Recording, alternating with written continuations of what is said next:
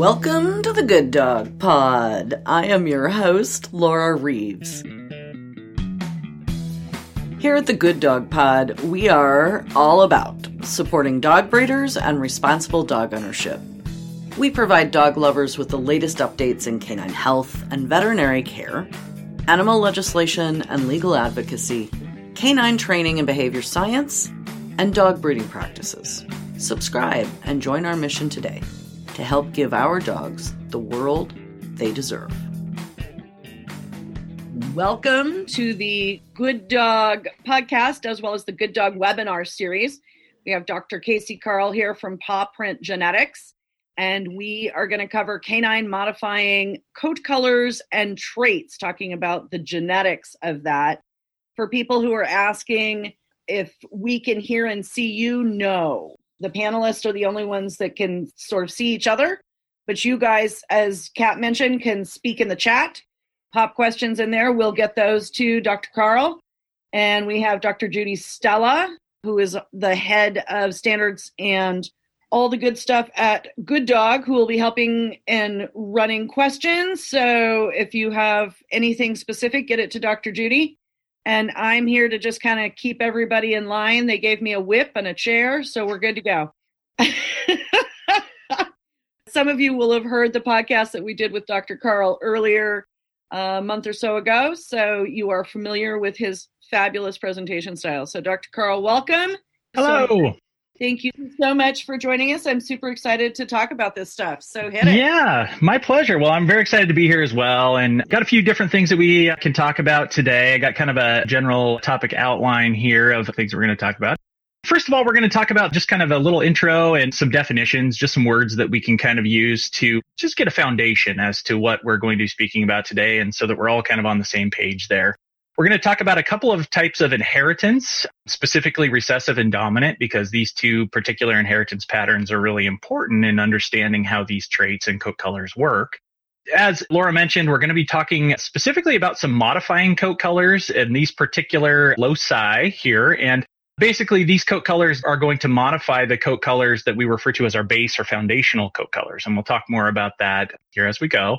And then we will also talk some about traits, including related to curl, improper coat, and a variety of other traits here that are important to many people.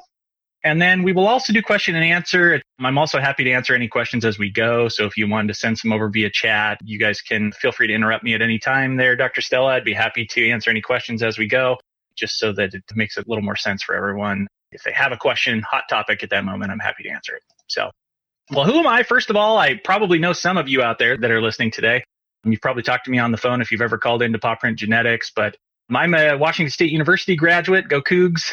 Graduated back in 2008, and I have a history in clinical medicine. I was in uh, clinical practice for about four years in the Portland, Oregon area, and then I joined with Paw Genetics in 2013 it was great for me to join as a medical director with them because I saw a lot of inherited diseases in practice that were very challenging and in many cases didn't have any treatment options. And so I was very motivated to join PawPrint and to be a part of moving forward with inherited diseases and how we might be able to prevent those. And it's been a great eight years there. So first of all, we got a few definitions that I think would be good for us to kind of go over here. The first one on the list is mutation or variant. The word variant is used a lot more commonly these days than mutation is. But essentially, this is just an alteration in the DNA code that can affect gene function. And that change in that gene function can end up resulting in disease or trait. Not always. Sometimes it doesn't. Sometimes it may not make any change at all. In other cases, it can be completely deleterious so that an animal wouldn't be able to survive. But in some cases, these mutations may actually be very functional or actually still allow an animal to live, but may just result in some changes to them in terms of disease or traits. The next word on the list is allele. And allele is a common term that we use for one copy or one version of a gene, and that would come from a single parent. So each, each parent's going to pass on one copy of every gene to every offspring. And we often refer to that as an allele or a version of that gene. The next word would be genotype, and genotype is essentially just the combination of both of the alleles at any given location. So that would be basically the combination of both genes, one from each parent that we get, and we talk about genotypes frequently when it comes to genetic testing and what those might mean for an individual dog. And if a dog has two copies or two of the same allele, we refer to that state as a homozygous state in dogs. Dogs can be either homozygous normal and have two copies of the gene. In some cases, they could be homozygous mutant, where they'll actually have two copies of the genetic mutation. But that's just a very commonly used term. And then we have heterozygous, which is basically the exact opposite in the sense that there are two different versions of the gene in this case. So each parent would have passed on a different copy of the gene to the offspring. And we talk about heterozygous dogs often being carriers of what we refer to as recessive diseases or traits, and we'll get into that more here soon. And then lastly, we have phenotype. And phenotype is essentially that clinical or the physical presentation that we actually see that is essentially coded for by the genotype itself. And sometimes there can be multiple genotypes that actually give the same phenotype. And so that is an important consideration when we think about these things. First, we kind of have to think about specifically inheritance and how some of these traits are inherited. The first one we'll talk about is recessive inheritance. And recessive inheritance or recessive traits are those in which a dog has to inherit two copies of the associated genetic variant. And it's important to note that that's one from each parent. So one parent would pass on one copy and one parent would pass on the other. An example here are these poodles here on the right side. These poodles are essentially cream or white poodles. And this is caused by a change in the E locus in dogs. And in order for these dogs to have this appearance, both of the parents would have had to have carried that little E at the E locus in order to produce these dogs. Dogs that only have a single copy of one of these recessive variants are considered carriers of the trait, but don't express it. So we would not expect a dog that only had a single copy of these to actually show it.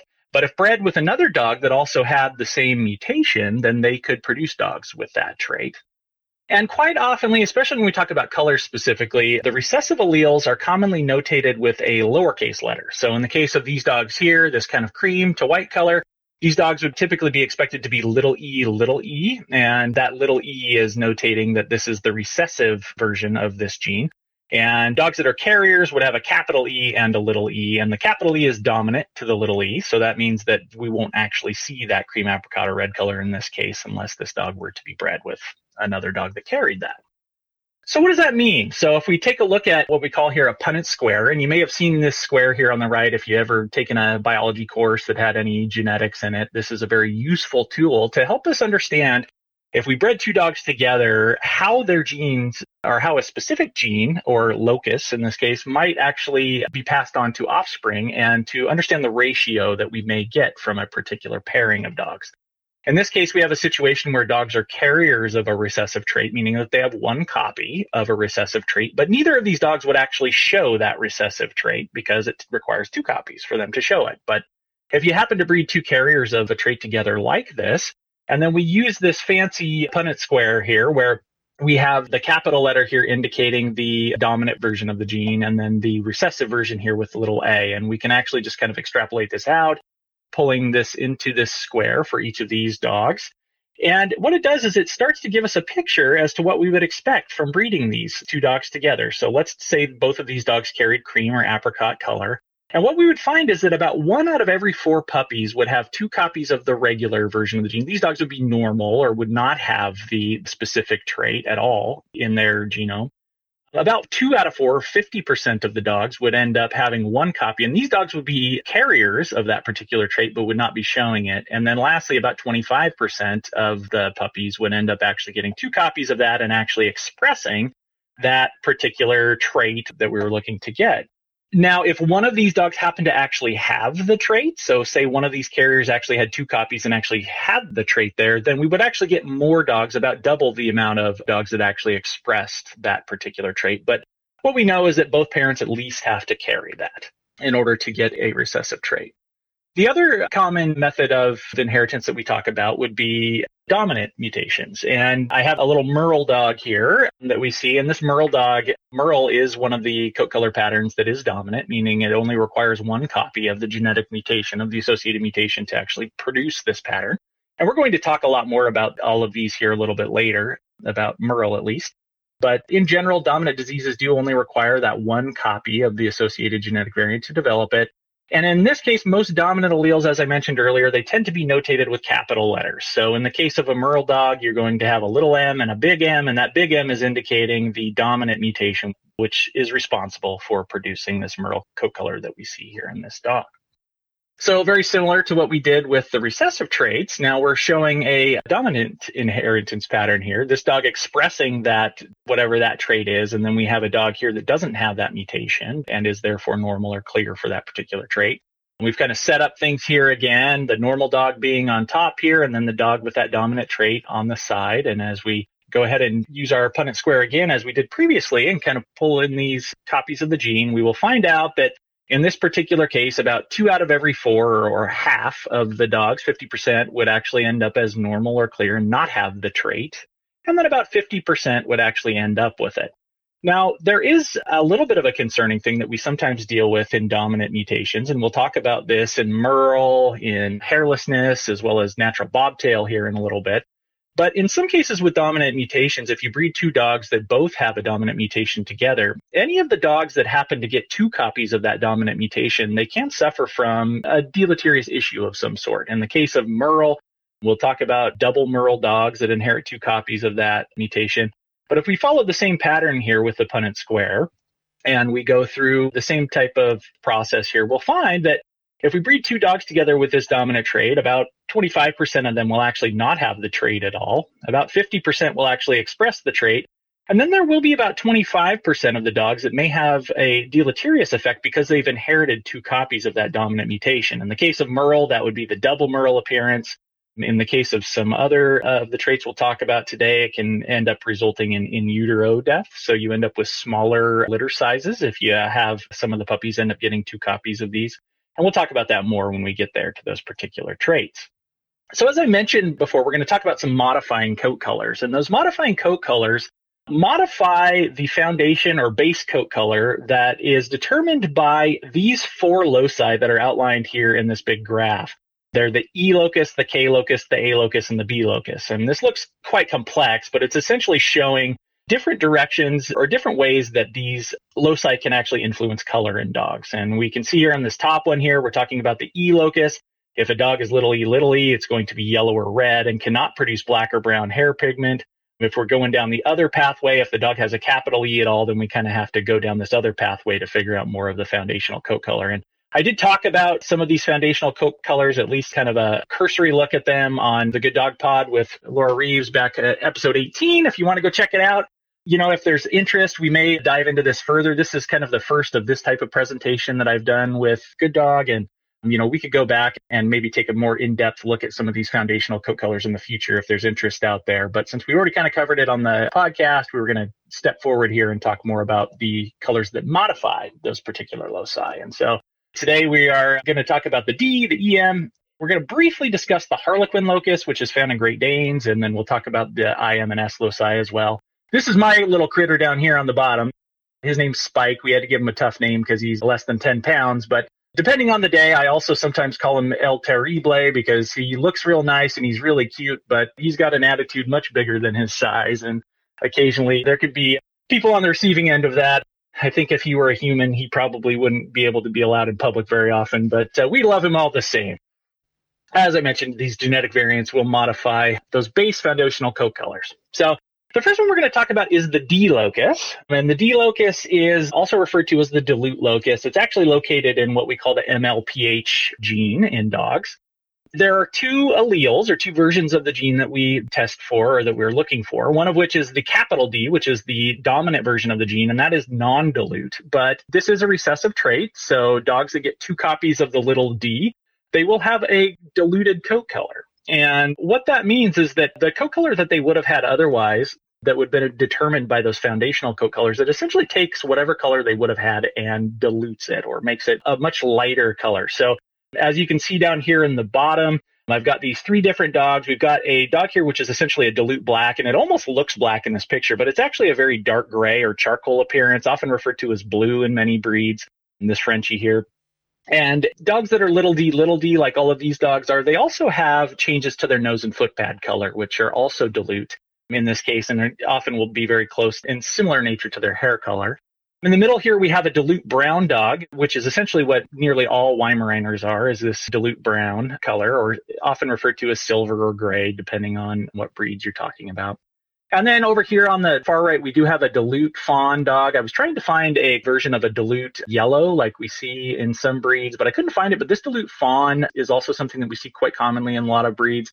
You can notice how the nose color is kind of more of a gray this mask that we have on the face is also somewhat more gray, and there's almost a gray hue to the dog in general that we see in these dilute dogs.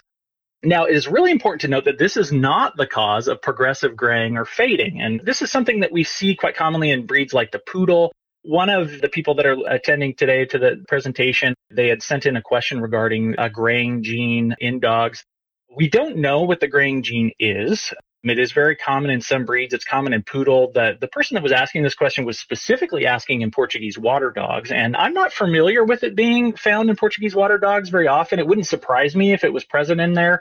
But at this time, we don't actually understand or know the genetics behind that progressive graying at this time. And so this is an independent cause of a very similar appearance. The major difference is, is that dogs that have the D locus variant and is causing dilution, if they're little d, little d, these dogs are actually born with that coat color dilution, whereas the progressive graying or fading, these dogs will be born with their typical dark color, black or brown.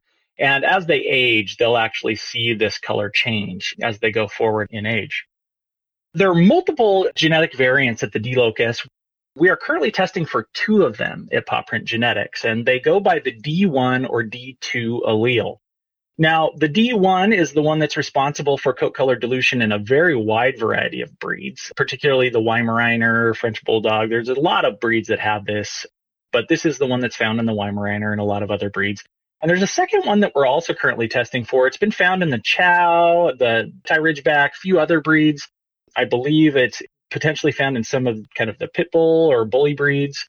Now, the important part is, though, is that both of these mutations are both found in the same gene. And if a dog happens to inherit one copy of either of these mutations from both parents, so if as long as a dog gets either D1 or D2 from either parent, as long as they get those, they will have a dilute coat. So, for example, a dog can have one copy of D1 from one parent and actually get the D2 mutation from the other parent, and they'll still have coat color dilution. It's still in the same gene, even though they don't necessarily have two copies of the exact same mutation. In this case, since these mutations are in the same gene, they still will produce dilution. This is a phenomenon that is often referred to as compound heterozygosity in dogs. Big fancy name for saying that essentially, since these are in the same gene, they can function somewhat similarly in terms of the traits that they would cause. Can I interrupt uh, real quick? So yes, there's a couple. Of Sure. Co- color dilution. There was a question about that. Do you know which of those variants is associated with the coat color dilution alopecia? And then we also had a question about blue and Afghan hounds. Do you know what yeah. which variant it is? I would have to look at Afghans. I'm not sure if they're some of the ones that would fade into the color. If they do, then it would not be this. If they are born a blue color, then it would likely be due to one of these variants. I would have to look and see how that typically manifests in the Afghan. But in terms of the alopecia that you mentioned, unfortunately, there's not a specific genetic mutation that's known for that. We know that dogs that are dilute can develop color dilution alopecia. We don't fully understand why some dogs are more prone to it than others. It quite often starts as a progressive hair loss on the trunk. It does progress and quite often it can affect a large portion of the dog. It has to do with the way that melanin clumps in these dogs, in the hair of these dogs, and it ends up causing the hair to fracture as it emerges from the skin. Interestingly, tan areas are often unaffected. So if you look at these pictures, it's a little hard to tell in these pictures, but these tan areas down here, this is a Doberman that's in these pictures, and the tan areas down here on the leg actually still do have tan hair on them. Whereas the other portions of the dog have actually lost a large portion of their hair and is very, very thin here in these other areas that are not tan. And this is a very common thing that we see. Sometimes this condition can also be associated by secondary bacterial infections of the skin, particularly in the hair follicles, referred to as folliculitis. And sometimes these dogs need to be managed long term with that. Unfortunately, as I mentioned, we don't know the specific genetics behind why one dog would inherit or develop this alopecia, whereas others won't. Some breeds seem to be a lot more likely to develop the alopecia. For instance, Dobermans are one of the breeds that seem to have a very high likelihood of developing this alopecia if they happen to be dilute. Whereas other breeds like the Weimaraner don't seem to be quite as commonly affected. They can be, but they're much less likely to be than some other breeds. And there are probably some other genetic factors that play a role in this that we just don't quite know yet as to how that happens. And I did have another question that was sent in early too, asking about blue puppies and how to avoid them. And essentially, it just comes back to this breeding again, just not breeding two dogs together that both carry these D locus mutations, the little D locus. That would be the most important thing. So one of the dogs would need to be capital D, capital D in order to avoid producing those blue puppies. So the next one on our list here is the EM locus. It's in the MC1R gene. It's often referred to as melanistic mask. And this is a black or brown mask that we can see on a lot of dogs. It's most commonly seen on fawn or sable dogs. And it is a dominant trait, meaning that it only requires one copy of that EM variant to actually produce this mask. But they do have to have other conditions met in order for the mask to actually be seen in them. It's not really visible in a solid black or brown dog, or in the case of a dog that has white all over its muzzle, it may actually mask, it will mask where the mask will be. It will prevent you from seeing the mask on the face. For instance, on this picture here on the right with the St. Bernard, there's some other genetics going on here that produce this white color on the face, and this white is essentially a lack of pigment in this region. But if you notice just outside of the white on the St. Bernard, you can actually see a mask there. So this dog technically has a mask, but it's not going to be visible here where the white is on this dog because there's just simply no pigment there at all. Whereas this dog here on the left is a fawn colored dog that does have this mask. It's very obvious to see. And this is the cause of the mask that we see in a lot of fawn colored dogs, really common fawn pugs, fawn Great Danes and other breeds. Sometimes you can actually have dogs that have masks if they would have had tan points. So, for instance, like the color pattern that we would see in a Rottweiler or Doberman. Some other breeds also have that same coat pattern. A lot of breeds do. If those dogs have masks, in some cases, if their mask happens to be incredibly large on their face, sometimes it will actually even cover up the little tan markings that they have above their eyebrows. And so some dogs that technically have tan points if they also have a mask, they may not have the tan marks above their eyebrows like other dogs do that are also tan pointed. It's really important to note as well that this mask cannot be seen in cream apricot or red dogs or dogs that are little e, little e at the E locus because dogs that are little e, little e at the E locus, they actually cannot produce black or brown in their hair coat. And so for that reason, you would not see this mask in them. Even if they had the genetics for it, it would not be able to be seen in that particular dog. So you're really only going to see this most commonly in sable or fawn dogs Occasionally, you'll notice, as I mentioned, the tan eyebrows essentially missing in some tan pointed dogs if they happen to have a very large version of the mask. But for the most part, it's going to be seen in fawn and sable.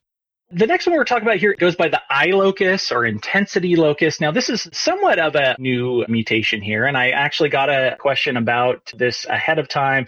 Someone was asking, is it true that cream colored dogs are little e little e? And indeed they are cream colored dogs are little e little e, but there's definitely some variation in dogs that are little e little e and what colors they can produce. They can be nearly almost white, like this white shepherd here in this picture, all the way up through a fox red color that we can see in poodles.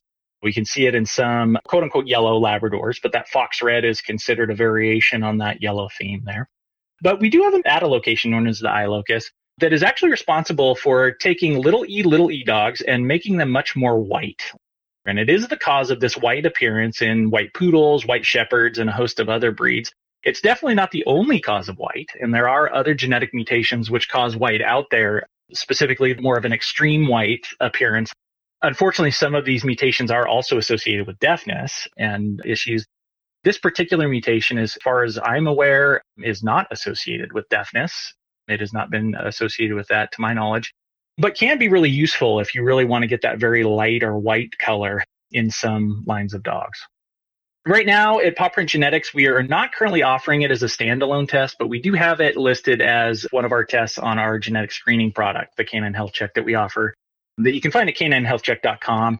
We do plan to bring it to Paw Print Genetics as a standalone test in the future. We just don't have it available right now. But as I mentioned, dogs that inherit two copies of this mutation along with two copies of the little e will have this white appearance.